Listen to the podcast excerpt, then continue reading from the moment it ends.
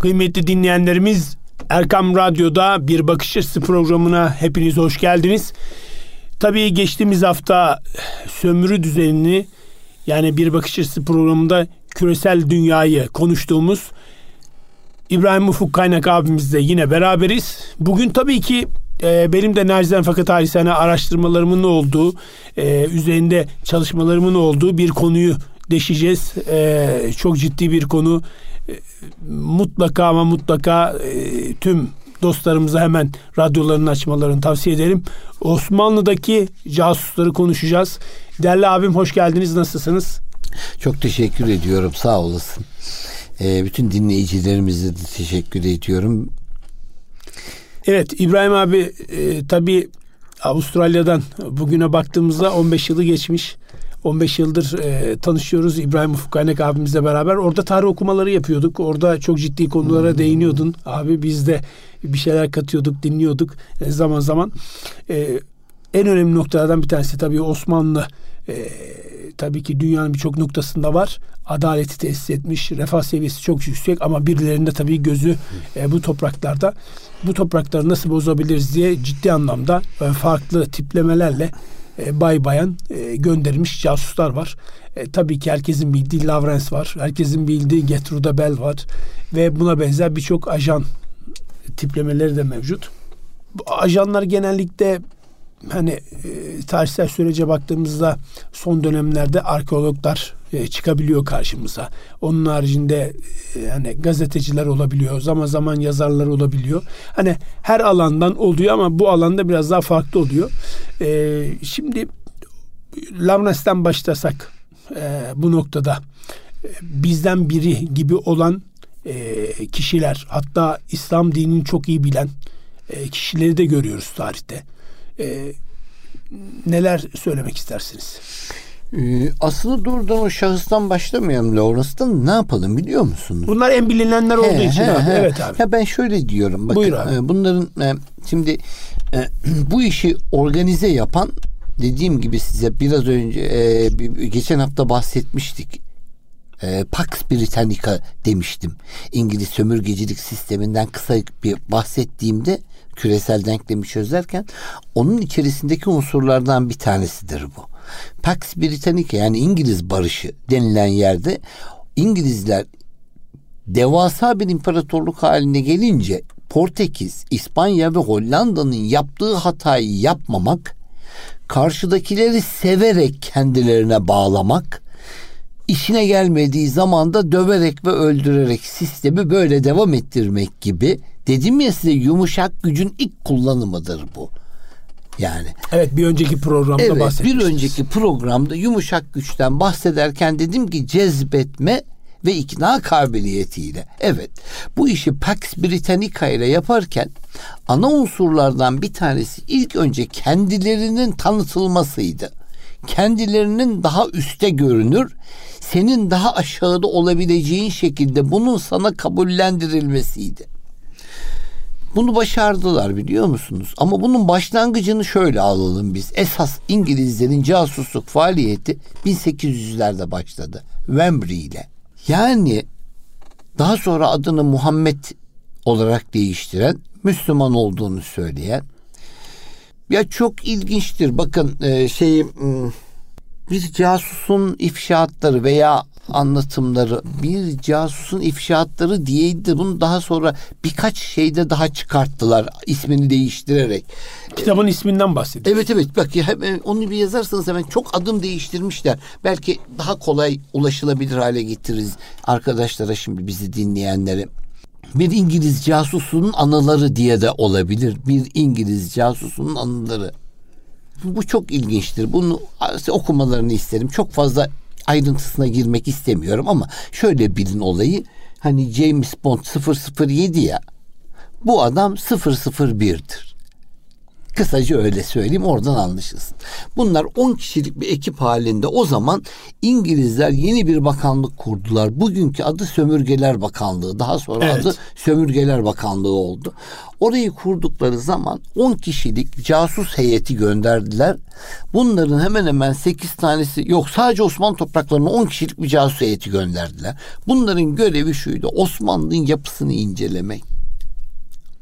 Devletin yapısını incelemek. Bu bir yıl, iki yıl sonra da hepsi bir araya tekrar Londra'ya gelecekler ve ulaştıkları belgeleri anlatacaklardı. Tamam mı? Kraliyete. Altı tanesi geri dönebildi, dört tanesi dönemedi. Bunlardan bir tanesi Müslüman olduğu için dönmedi. Bir tanesi kayboldu, diğer ikisi öldürüldü. Hmm.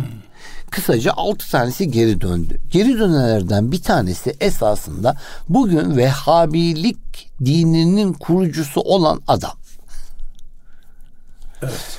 Bu vatandaş e, Muhammed bin Vahhab'la tanıştıktan sonra ve Türkiye'nin Basra vilayetini inceledikten sonra Şimdi ilk önce İstanbul'a geliyor. O kısaca şöyle söyleyeyim. İstanbul'a geliyor. İstanbul'da Eyüp'te kalıyor Ahmet Hoca'nın yanında. Ahmet Hoca o zaman buna İslami ilimler öğretiyor. Düşünebiliyor musun? 17 yaşında kızıl sakallı son derece ihtida yapmış. Yani Müslüman olmuş bir İngiliz. E abi o kadar inanıyor ki herkes inanıyor ki buna. Ahmet Efendi, Hoca Ahmet Efendi bunu ders verirken en sonunda iki sene sonra kızını teklif ediyor. Yani onunla evlendirmek istiyor. Bizim casus diyor ki ben yani iktidarsızım diyor. Ee, kırmızı, evlenmek istemiyor. Tabii tabii evlenmek istemiyor kısaca geri dönüyor. Aslında zaten amacı bu. Yani evlenme evlenirse zaten sıkıntı olacak. Ee, ne yapıyor? Görevin başında olması gerekiyor casusa devam tabii edebilmesi ki. için. İngiltere'ye gittiğinde evleniyor esasında. Evet. Hem de amcasının kızıyla evleniyor. Hı-hı. Bak hemen bir tane de çocuğu oluyor. Çocuğunu görmeden Türkiye'ye geri dönüyor. O zaman Osmanlı İmparatorluğu'na. Bahsetmiş olduğum sene 1800-1804'ler. Hı hı. Ee, 1805'ler. Şimdi Basra'ya ikinci defa geri döndüğünde e, Şiiliği görüyor ve diyor ki maden buldum. Osmanlı Devleti'ni yıkabilmek için diyor ikinci bir maden buldum. Bir de diyor üçüncüsü yeni bir din oluşturmak. Onu da Vahabilerle. Hatırlarsınız geçen haftaki programımızı için bir şey belirtmiştim. Hinduların diniyle nasıl oynadıklarını. Evet, işte bakın şimdi İslamiyetle nasıl oynadıkları kısmının bir parçasına da böyle burada geliyoruz. Böylece bu casus denilen olay hiçbir zaman bir ülkeyi yıkmak için bir casusluk yapmıyor. Aynı zamanda kültüre, aynı zamanda medeniyete, aynı zamanda inanç sistemlerine, aynı zamanda senin değerlerine saldırıyor ve onları geçersiz hale getiriyor biz kelime olarak böyle hani baktığımızda kendi e, ülkesi e, adına başka bir ülkeden istihbarat toplayan kimse olarak bakıyoruz. Bu aynı zamanda başka ülkelerin yapısını bozan anlamına da gelir. Esas amaçları da budur zaten. Nitekim İngiltere'ye geri gittiğinde amcasının kızının e, amcasının kızıyla evlendi. Bir de oğlu oldu. Oğlunu hiç görmedi dediğim gibi İskoçya'da bir başka yere gönderdiler. Büyük ihtimal daha sonraki dönemlerde bir başka casus olarak geldi. Şimdi o zamanki casuslukları bugünkü yani bahsetmiş olduğumuz sene toplam 220 senelik bir maziden bahsettik değil mi? Evet.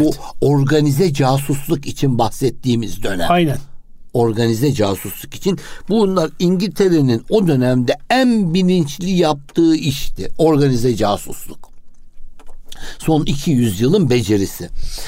Ve onlardan bir tanesi de işte sizin bahsetmiş olduğunuz Lawrence'tı. Ama esas Lawrence'dan daha ziyade bir hanım var o Gertrude Bell. Gertrude Bell aslında hepsinin daha etkilisi öyle diyebilirim size. Tüm Orta Doğu'yu karıştıran zaten. Çok hakikaten öyle. Yani o da hakkını veriyorlar şu anda. Ee, Anglo-Sakson ülkelerinin, şehirlerinin çoğunda Bell Street vardır. Esas evet, sebebi evet. de odur. Bir Avustralya'da da var. Tabii de Melbourne'da da vardır. En en büyük caddelerden bir tanesi Bell Street'tir. Şimdi bu e, Gertrude Bell bir hanım. Oxford Üniversitesi'ni 23 yaşında bitiriyor Türkoloji bölümünü. Hem arkeoloji biliyor, hem Türkoloji biliyor, hem geçmiş medeniyetler biliyor, İslam öğreniyor, Sunniliği öğreniyor, Şiiliği öğreniyor. Türkçeyi öğreniyor, Arapça ve Farsçayı öğreniyor. 23 yaşında Türkiye'ye geldiğinde aslında saraylarda yaşayacak olan İngiltere'de kalsa sömürü sisteminin içerisinde zengin bir aileden geliyor. Kraliyete yakın bir aile. Son derece rahat bir hayat sürebilecekken her şeyi gömüyor.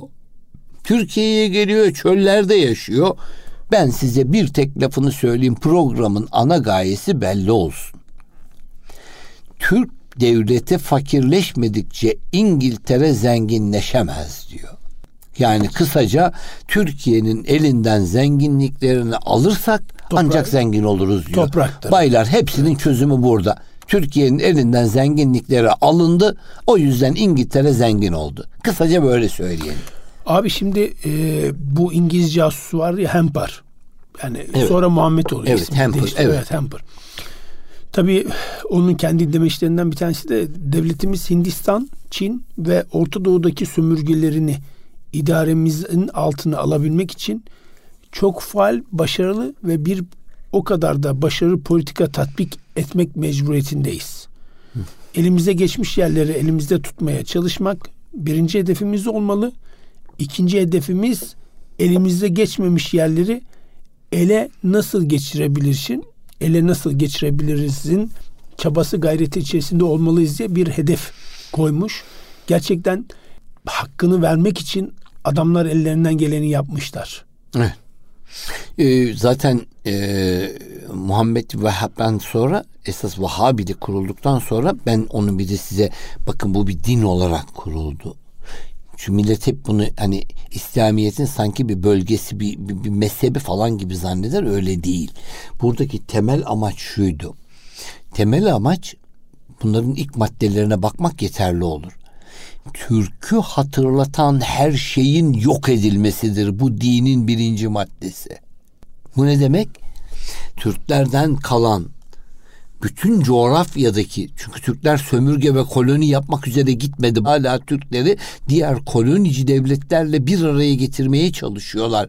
Tarihin hiçbir döneminde biz kolonici olmadık. Biz yerleştik, yatırım yaptık. Tabii. Biz yatırımı yatırım. sömürge yapmak için yapmadık. Biz, İnsana insan olduğu için aynen değer verdik. öyle. Yaradılanı yaradandan Yaradan. ötürü sevdiğimiz için yaptık biz onları. Zaten yüzden... onun için mesela ben millet olarak Afrika'ya gittiğimizde e, oradaki hizmetlerimizi insanlar anlayamıyor. Bu Rusya-Ukrayna savaşında e, İHA'nın başına gelmiş bir olay var. E, tabii Ukrayna'da çok ciddi sıkıntılar olunca millet tabii diğer ülkelere gitmek durumda kalıyor. İHA orada aslında insanlara çorba dağıtımında bulunuyor, yardımda bulunuyor. Ee, Hristiyan bayanlar e, gelmişler demişler ki e, bu nedir demişler. Demişler hani biz Türkiye'den geldik işte. E siz Müslümansınız ama yani bize niye yardım ediyorsunuz? Yani e, demek istediğimi anlatabiliyor muyum abi? Yani evet. adamlar anlayamıyorlar. Evet. Burada e, esas savaş sırasında bir e, kazanç elde etmek değil aslında. Orada bir insana değer vermek. Çünkü orada ister Hristiyan olsun, isterse putperest olsun. Orada yaptığın insana olan değere verdiğin saygı, yardım Allah katında bize karşılığı olacak. Biz böyle inanıyoruz. Bu önemli noktalardan bir tanesi. Ee, evet. Orada e, bir e, dediğim gibi o kalan kısmından devam edersem eğer şöyle bir şey çıkıyor ortaya. Diyor ki size Türk'ü hatırlatan çünkü Türk ilginç bir yapıdır. Ee, bizim bir tek Müslüman mezarlığı Türk mezarlığına girdiğinde Selçuklu ve Osmanlı'da hep böyledir. Karahanlı Gazneli'de de böyledir. Size bir medeniyet anlatır mezarlık. Evet. Mezarlık mezarlık değildir sanki. Sadece yön de belirtmez. Yönünüzü kaybederseniz dünyanın neresinde olduğunuzu belirtmez yalnızca. Aynı zamanda bir medeniyeti, bir nezaketi, bir efendiliği gösterir. Hamile kadınına bile özel mezar taşı yapan değişik bir ulus, değişik bir anlayışı gösterir. Mezar taşı dediğim gibi kişinin mesleklerini gösterir. Yani Doğru. dünyadayken hangi iş yaptığını gösterir. Mezar taşı bir medeniyettir kısaca. Siz bir medeniyet yıkıyorsunuz ve bunlar ilk önce mezarlara saldırdılar. Türklerden kalan bütün mezarlar yok edildi. Daha sonra dediler ki Ya bu adamlar belirli bir mimari tipi yapmışlar. Bizim bu mimari tipini ve onun üzerinde bulunan padişahın damgasını da götürmemiz lazım. Çünkü o orada durduğu müddetçe bunu okuyan tekrar burada Türk vardı anlayacak diyor. Bakın bütün bugün bizim elimizden alıp İngiltere'nin İngiltere'nin vasıtasıyla Ürdün'den Suudi Arabistan'a, Mısır'dan Tunus'a kadar bütün yerlerde hepsinde Türklerden kalan eserlerin maksimumu yıkılmaya çalışıldı ama en ağırı Suudi Arabistan'da yapıldı bunun. Vehhabiliğin en böyle candan yerleştirildiği yerde yok edildi. Bunun bir benzerini Yunanlılar, Sırplar, Ortodokslar yapmışlardı. Yunanistan elimizden gittikten sonra Türkiye'nin her tarafındaki Yunan Rum kiliseleri hala bugün dahi durur ama bir tek Türk camisi bırakmadı. Atina'da vakti zamanında 96 tane cami varken bir tane kalmadı. Bunlar medeniyet kahredici, kaybedici. Keza Sofya aynıdır. Keda, keza Varna aynıdır. Ama sorsan medeniyet onlarda. Evet. İşte o yüzden biz aslında biz bunları deşifre ediyoruz. Bakın bir casustan nereye geldik? Şimdi bu vatandaş Türklerden kalan her şeyi yıkarken yazılı her şeyi de bitirdi. Çeşmelerin üzerindeki yazılara kadar. Bu bizim kendimize bile sirayet etti. Biz bile kendi ülkemizin içerisinde Osmanlı mezarlarına saldırdık. Bizim içimizdekiler biz niye saldıralım? Bizim içimizdeki bize düşmanlar kalktı onlara saldırdılar. Bizim İstanbul'un ortasındaki hazirelere kim dokundu? Aynı şekildeydi. O zaman tabii ki pozitivizmin de etkisi vardı. Bunların da göz önünde bulundurmamız lazım. Olay hiçbir zaman tek yönlü değildi. İşte e, artık ölüme çare bulundu. İnsan da maymundan geldi. Zaten din kitabı diye de bir şey yok diye inanılmaz. Bak yeni bilim abi bu bilimin en güzeli, en son bilim. Sıfır kilometre. Taze elimizde. Evet ve bunların hepsi o insanların kafalarını değiştirmeye sebep oldu. Bazı insanların. Tabii evrim teorisine inanan Tabii. yüz binlerce insan oluştu o dönemde. Evet imanın zayıflaması aynı şekilde böyle bir şeydi o. Otomatik olarak bu medeniyetin zayıflaması anlamına gelir. Kişinin imanı zayıfladıkça yapabileceği, gösterebileceği medeniyet unsurlara azalır. Yardım etmek azalır. insaniyetlik azalır. Kişiye işte birisine yardım edeceksin caddede bir ihtiyara. Tamam mı? Ondan bir çıkar beklemeye başladığın gün artık sen batılı olmuştursun. Vatan sevgisi imandandır. Hadis-i şerifini aslında anlayamadığı için hassasiyet ortadan kalktığında ne oluyor? İman gidince zaten o senin söylediklerini yapıyoruz. Tabii ki birkaç Abi, tane noktada... mal mülk için her şeyi satabilir hale geliyorsun. Sen bunlardan hiç bahsetme. Bak enflasyon şu kadar oldu diye der duruma geliyorsun. Anladın mı? Yani sen artık diyorsun ki bana gerekirse parayı ver. Abi benden ne istiyorsan karşılığını al. Ülke ise ülke, vatansa vatan, imansa iman. Ne istersen al benden haline getiriyor. Buna direnebilmek hakikaten her insanın öyle harcı değil. Her insanın bir alım satım noktası varmış demek ki diyoruz. Direnebilmek zaten imanı kurtarabilmek de böyle bir şeydir. Evet, e, önemli noktalardan bir tanesi İbrahim abi. E, de, şimdi bir araya gidelim. Aradan sonra yine devam edeceğiz. Ee, iman tabii ki çok önemli, çok değerli bizim için çok kıymetli. Az önce söylediğim gibi vatan sevgisi imandandır. Hadis-i şerifine nail olabilmek çok, çok bambaşka bir nokta. Eğer bu idrak edilemezse zaten ne oluyor? Tüm sömürü güçleri aslında orada imana, inanca, dine saldırıyor. O zayıfladım zaten tak istediklerini hemen alabiliyorlar. Ee, abi kısa bir ara verelim. Sevgili dinleyicilerimiz kısa bir yerden sonra programımıza kaldığımız yerden devam edeceğiz. Erkam Radyo'da Bakış Açısı programımız devam ediyor tüm hızıyla. İbrahim Ufuk Kaynak abimizle beraberiz. Ee, geçtiğimiz hafta e, tabii ki sömürüyü, küresel dünyayı konuşmuştuk. Ee, bu hafta Allah nasip ediyor. İlk bölümde başladığımız gibi şimdi de devam edeceğimiz Osmanlı topraklarındaki casusları, İngiliz casusları konuşuyoruz. Abi şimdi baktığımızda e, tabii ki çok ciddi çalışmalar var. Hemper var. E, efendime söyleyeyim Lawrence var. E, Gertrude Bell var ve buna benzer birçok noktada bay bayan şeyler var. Casuslar var. Adamlar çok ciddi şekilde çalışmışlar. Yani içimize acayip bir e, sirayet edilmiş.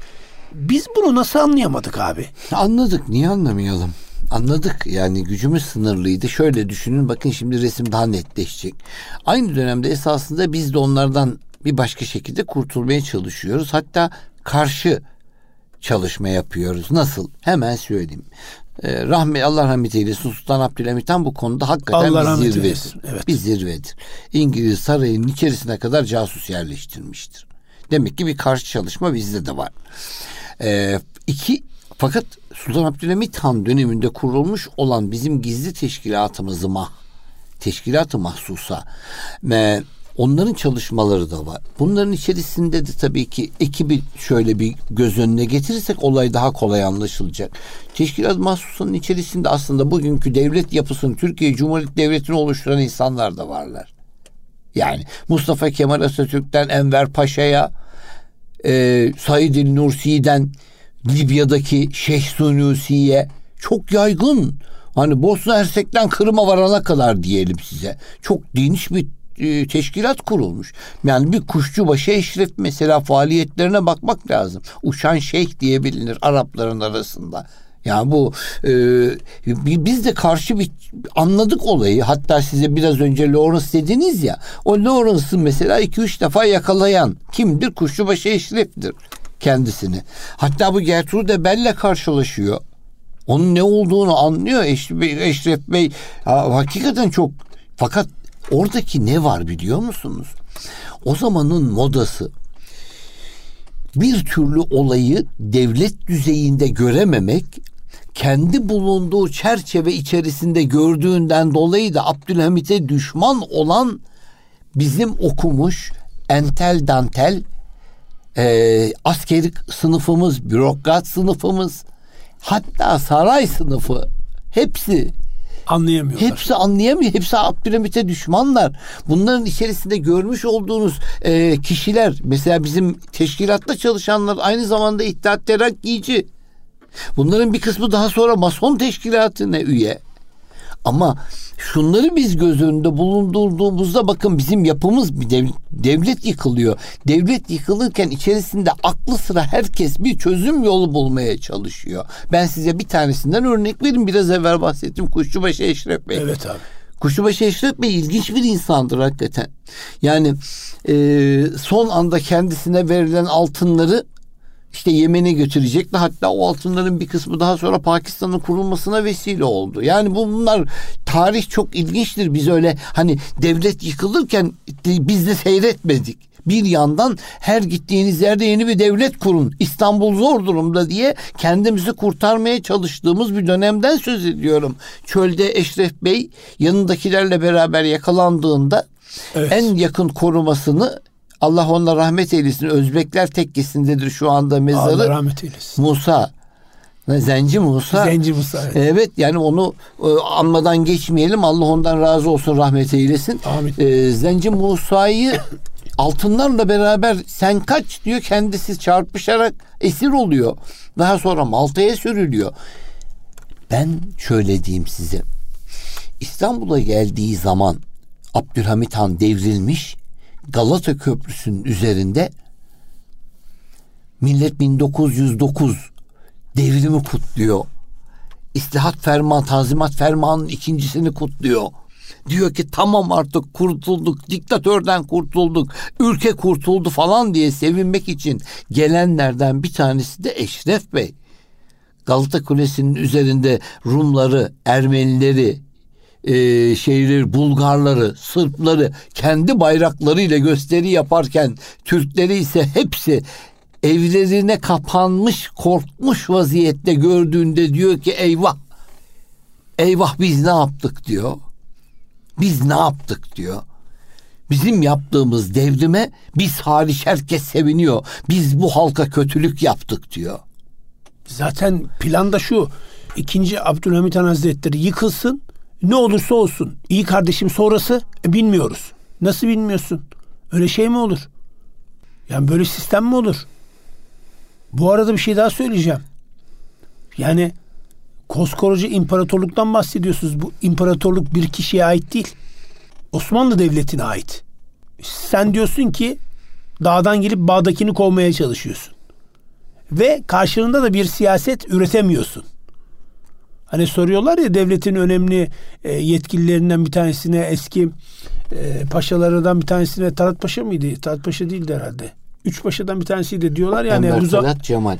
diyorlar yani Ha, tamam. Siz işlem biz dışlar. Ya, ya ikinci Abdülhamit tamam e, yıkılması için mücadele verdiniz tamam. E sonrası? E sonrasını biz de bilmiyoruz. Evet.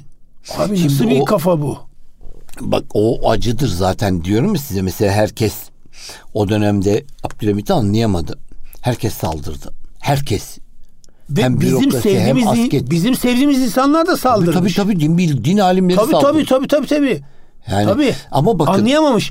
Ama Abdülhamit Han Hazretleri'ni anlayan aslında bugünü çok iyi anlar. İşte Evet. onun için tarihe sarılmamız lazım. E zaten e, e, ben aslında bir e, biliyorsunuz hani bir program yapıyorum hafıza diye bir program Evet. yapıyorum. Aslında bu olayla ilgili hususi bir ilk birkaç program hazırladım. O yüzden orada da bahsettim ama bakın siz de şurada Rıza Tevfik Bölükbaşı'ndan bahsedeyim. Buyur abi. Rıza Tevfik Bölükbaşı bunlardan bir tanesi. En acımasız şekilde Sultan Abdülhamit'e saldıranlardan bir tanesi Abdülhamit Han yıkıldıktan birkaç sene sonra yazmış olduğu şiirden bir bölüm okuyayım size. Neredesin şevketli Sultan Hamit Han? Feryadım varır mübarigahına.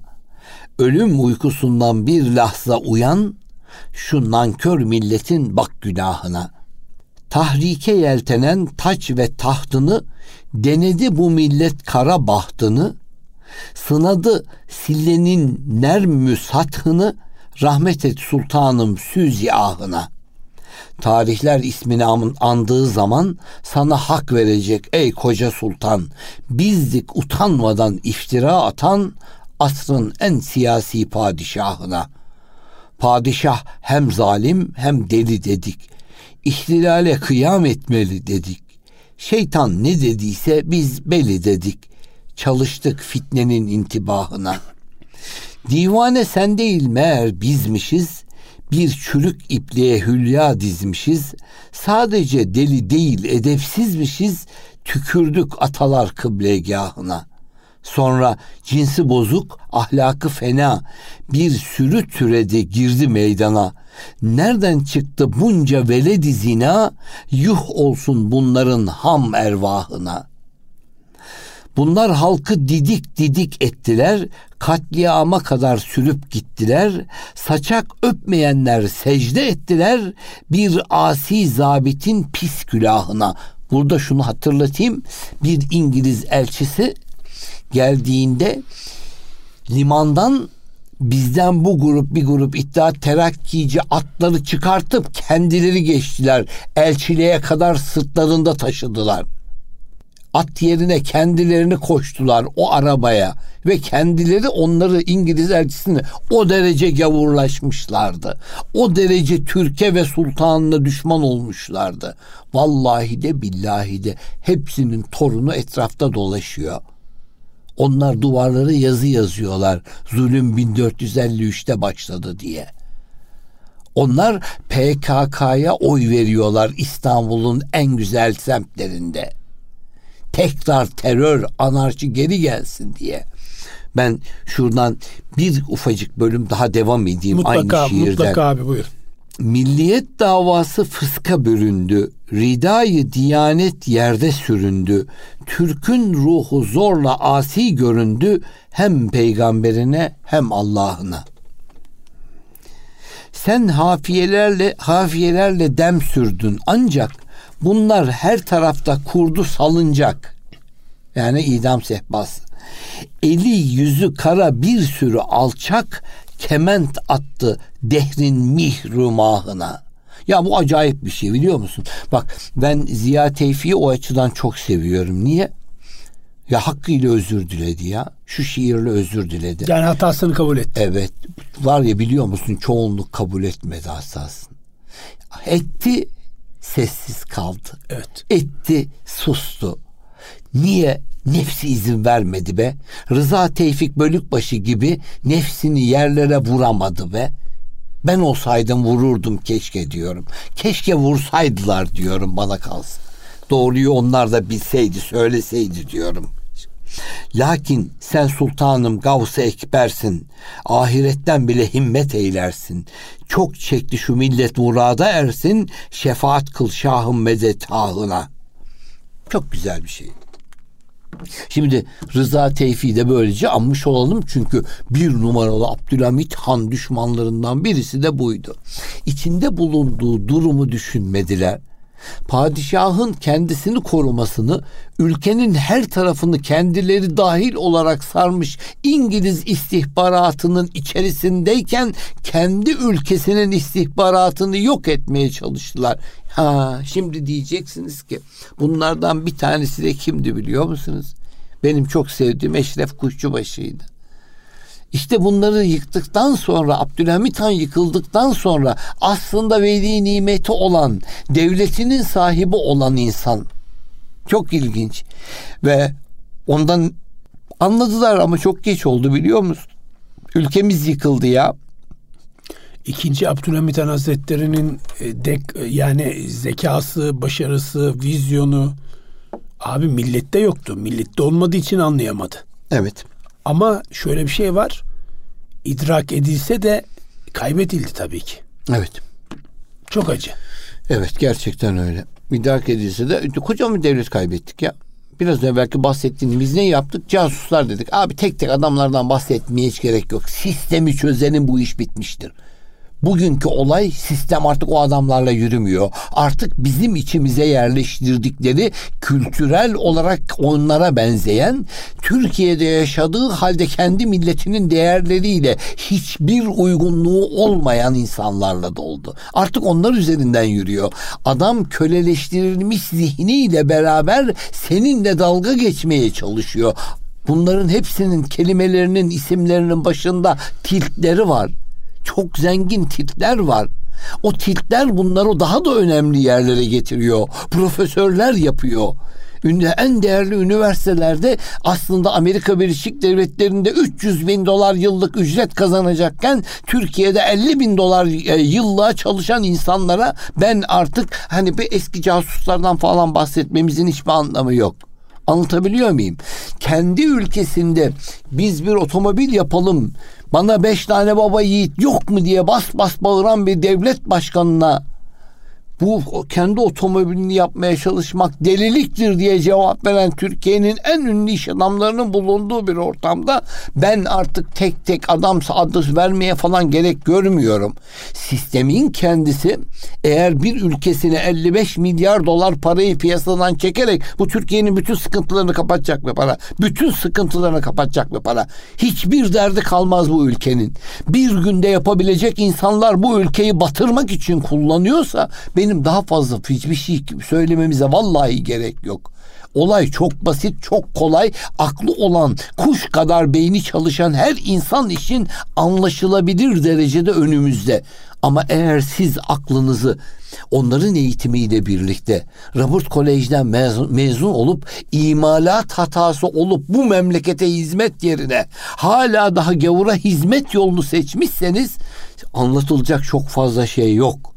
Yok gerçekten yok. İşte onları şey diyorlar. E, e, kurşun asker. Bunlar kurşun askerler. Artık siz bunları 50 kere öldürseniz onlar onlar adına hala ölmeye hazırlar. Bakın FETÖ'cüler aynı onlardan bir grup olarak çıktı ortaya.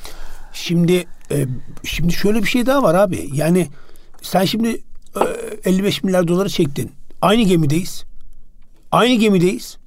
Sen ülkeyi batırıyorsun. Ama sonra ne yapacaksın? Sıkıntıyı bu millete yaşatarak toplumun önde gelen isimlerinden bir tanesi olarak yine devam edecek. Şimdi bunlar kendi Yani para... yediğin topraktaki Tabii. o ekmeğe nasıl kurşun atabilirsin? O pasaportu nasıl kullanabilirsin? İşte artık adamların bu ülkeyle bir bağlantıları kalmamış. Biz anlamıyoruz. Biz anlamakta zorlanıyoruz olayı. Anladın mı? Bizim anlamakta zorlandığımız Aslında olayı... anladık abi. Evet. Anlamak istemiyoruz. Ben, Acımız bu. Ben bizim şahsımızdan söz etmiyorum. Evet ben Bizim gibi olup bize karşı çıkanlardan tabii, tabii, söz tabii, ediyorum. Tabii, tabii, tabii. He, onlar da aslında bal gibi görüyorlar. Fakat dediğim gibi sana o yumuşak gücün kullanımı ile beraber akli ve zihni ve fikri melekelerini öbürlerinin hizmetine sunmuş insanlar. O yüzden olayda anlamakta, anlasalar da değişmekte zorlanıyorlar. Siz düşünebiliyor musunuz? Fransız ilkokulu, ortaokulu, lisesini bitirmişsiniz. Amerikan kolejlerinde e, üniversiteyi okumuşsunuz. Aklınıza gelecek bütün çözüm yolları onların size öğrettikleri. Bu ülkeyle alakalı bir şeyi bilmiyorsunuz. Shakespeare öğrenmişsiniz. Kendini Shakespeare, İngiliz zannediyorsun. Tabii ki. Tabii ki. Adam Smith'i öğrenmişsiniz. Karl Marx'ı öğretmişler ama Farabi'yi öğrenememişsiniz. İbn Sina'yı öğrenememişsiniz. El Harizmi'yi görememişsiniz, öğretmemişler. Fatih Sultan Mehmet'in mühendisliğini anlayamamışsınız. Sonra da gidiyorsun James Cook diyor. Tabii ki. Yani sen e, bakın e, dünyanın bana göre en orijinal, en güzel orijinal metinlerinden bir tanesi. İyilik üzere hazırlanmış bir metin. Sapıklığa yol açmayan ender eski metinlerden bir tanesi. Orhun anıtlarıdır.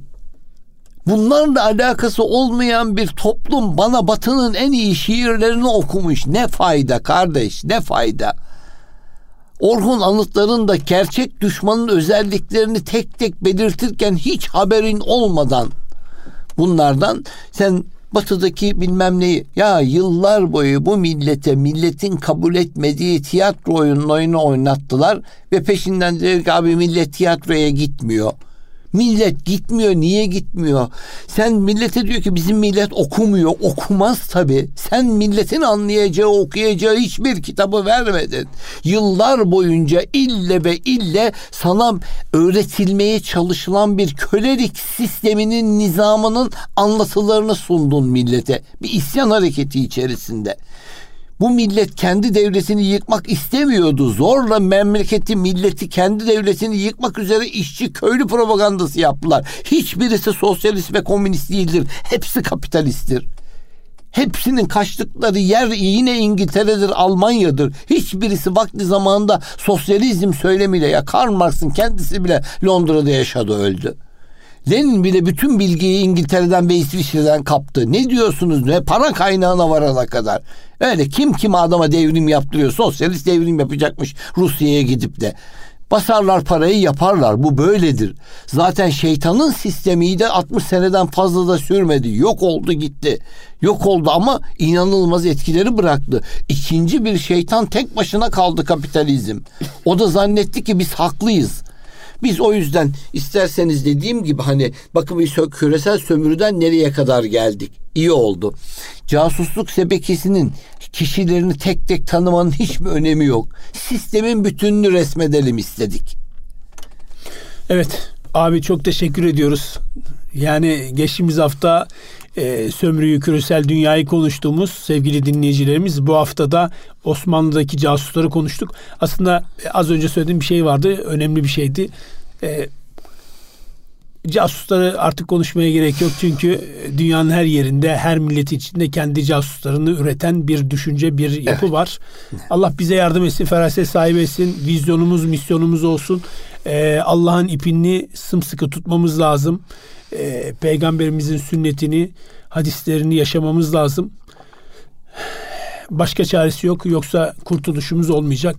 Allah e, İslam'la şereflendirdi. İslam'la yaşamayı ve son nefeste de imanlı olarak Allah'ın huzuruna İslam şehidi olarak almayı hepimize, bizlere, sevdiklerimize ve tüm ümmeti Muhammed'e nasibi müesser eylesin diyelim. Ee, kıymetli dinleyenlerimiz İbrahim Ufuk Kaynak abimize huzurlarınızda teşekkür ediyorum. Ee, ben Ahmet Akayazak bir bakış açısı programımızın daha sonuna gelmiş bulunmaktayız. Efendim hem bu programı hem de geçmiş programlarımıza erkamradyo.com internet web sayfamızdan ulaşabilirsiniz. Önümüzdeki hafta aynı gün ve saatte tekrar görüşmek duasıyla diliyor, diyoruz. Allah'a emanet olunuz efendim.